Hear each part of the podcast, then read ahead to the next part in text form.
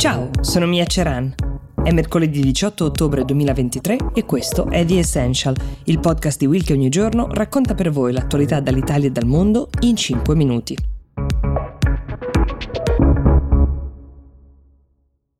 Allora, domenica scorsa, dopo otto anni di un governo marcatamente nazionalista e mm, vagamente liberale, gli elettori polacchi hanno scelto la strada del cambiamento. Hanno votato i tre principali partiti di opposizione e hanno dato loro i numeri per formare un nuovo governo. Tecnicamente il partito più votato è ancora quello del governo uscente, ma mancano i numeri per poi um, tramutarsi appunto in un governo vero e proprio.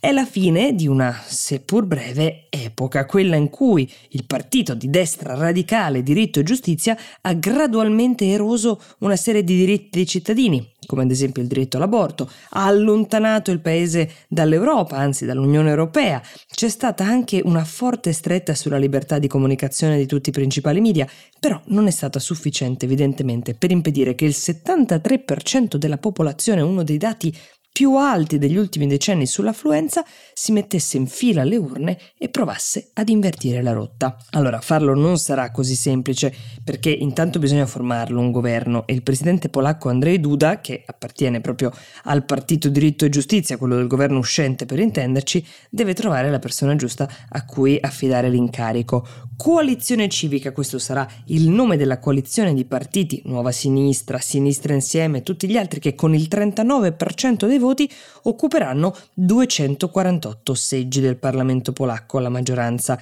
dei 460 disponibili. Sulla fiducia perché la strada è ancora lunga, ma chi ha tirato un sospiro di sollievo dopo lo spoglio è stato principalmente diciamo, l'insieme delle istituzioni europee, preoccupate per la deriva autoritaria degli ultimi anni, felici di sapere che a guidare la nuova coalizione ci sarà Donald Tusk, già presidente del Consiglio europeo tra il 2014 e il 2019, quindi un uomo fidato, un uomo delle istituzioni. Se vi interessa un suo ritratto vi consiglio vivamente quello fatto da Francesco Giano nell'episodio di lunedì di Closer, trovate il link nella descrizione. Risanare i rapporti tra Polonia e Unione Europea non sarà né facile né immediato, anche perché ora la palla passa al presidente della Repubblica polacco, Andrzej Duda. Come vi dicevo, nei prossimi giorni dovrà decidere a chi dare l'incarico di formare un nuovo governo, è un esponente del partito diritto e giustizia, secondo alcuni media europei potrebbe decidere comunque di dare l'incarico di governo a un esponente del suo stesso partito. Sarebbe un tentativo estremo di mantenere diritto e giustizia al governo. Non è detto che andrebbe a buon fine anche per una semplice questione di numeri e di seggi. Tuttavia potrebbe allungare i tempi della formazione di questo nuovo governo polacco che ancora non è nato ma dal quale ci si aspetta proprio tanto.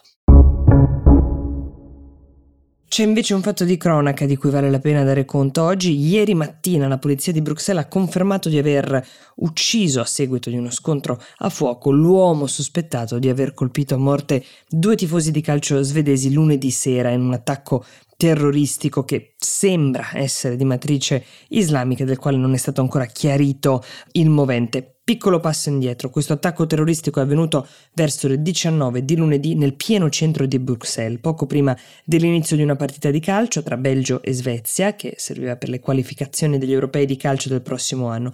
L'attentatore, che poi è stato identificato con il nome di Abdesalem L, era sceso da uno scooter e aveva iniziato a sparare ai passanti con un fucile semiautomatico. Ha colpito due tifosi svedesi che si stavano recando verso lo stadio Re Baldovino per assistere alla partita. A quel punto è scappato, è rimasto latitante per diverse ore, mentre la partita Belgio-Svezia è stata sospesa. La polizia belga aveva iniziato la caccia al sospettato principale, identificato con un video che lui stesso aveva pubblicato sui social.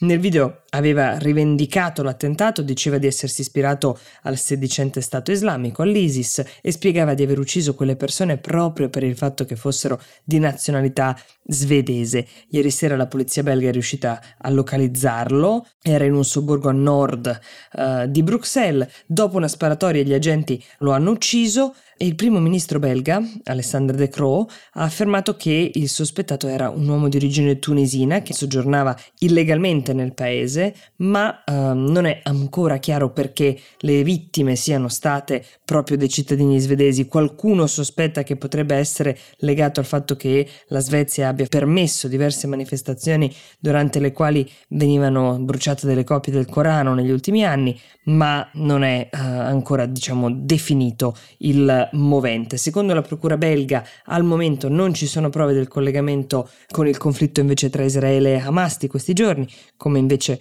qualche eh, d'uno aveva suggerito, come ad esempio il ministro dell'interno francese che ha parlato di una connessione dell'attentato che è avvenuto venerdì scorso ad Arras, nel nord della Francia, durante il quale un ragazzo di 20 anni ha ucciso un insegnante e ferito altre due persone.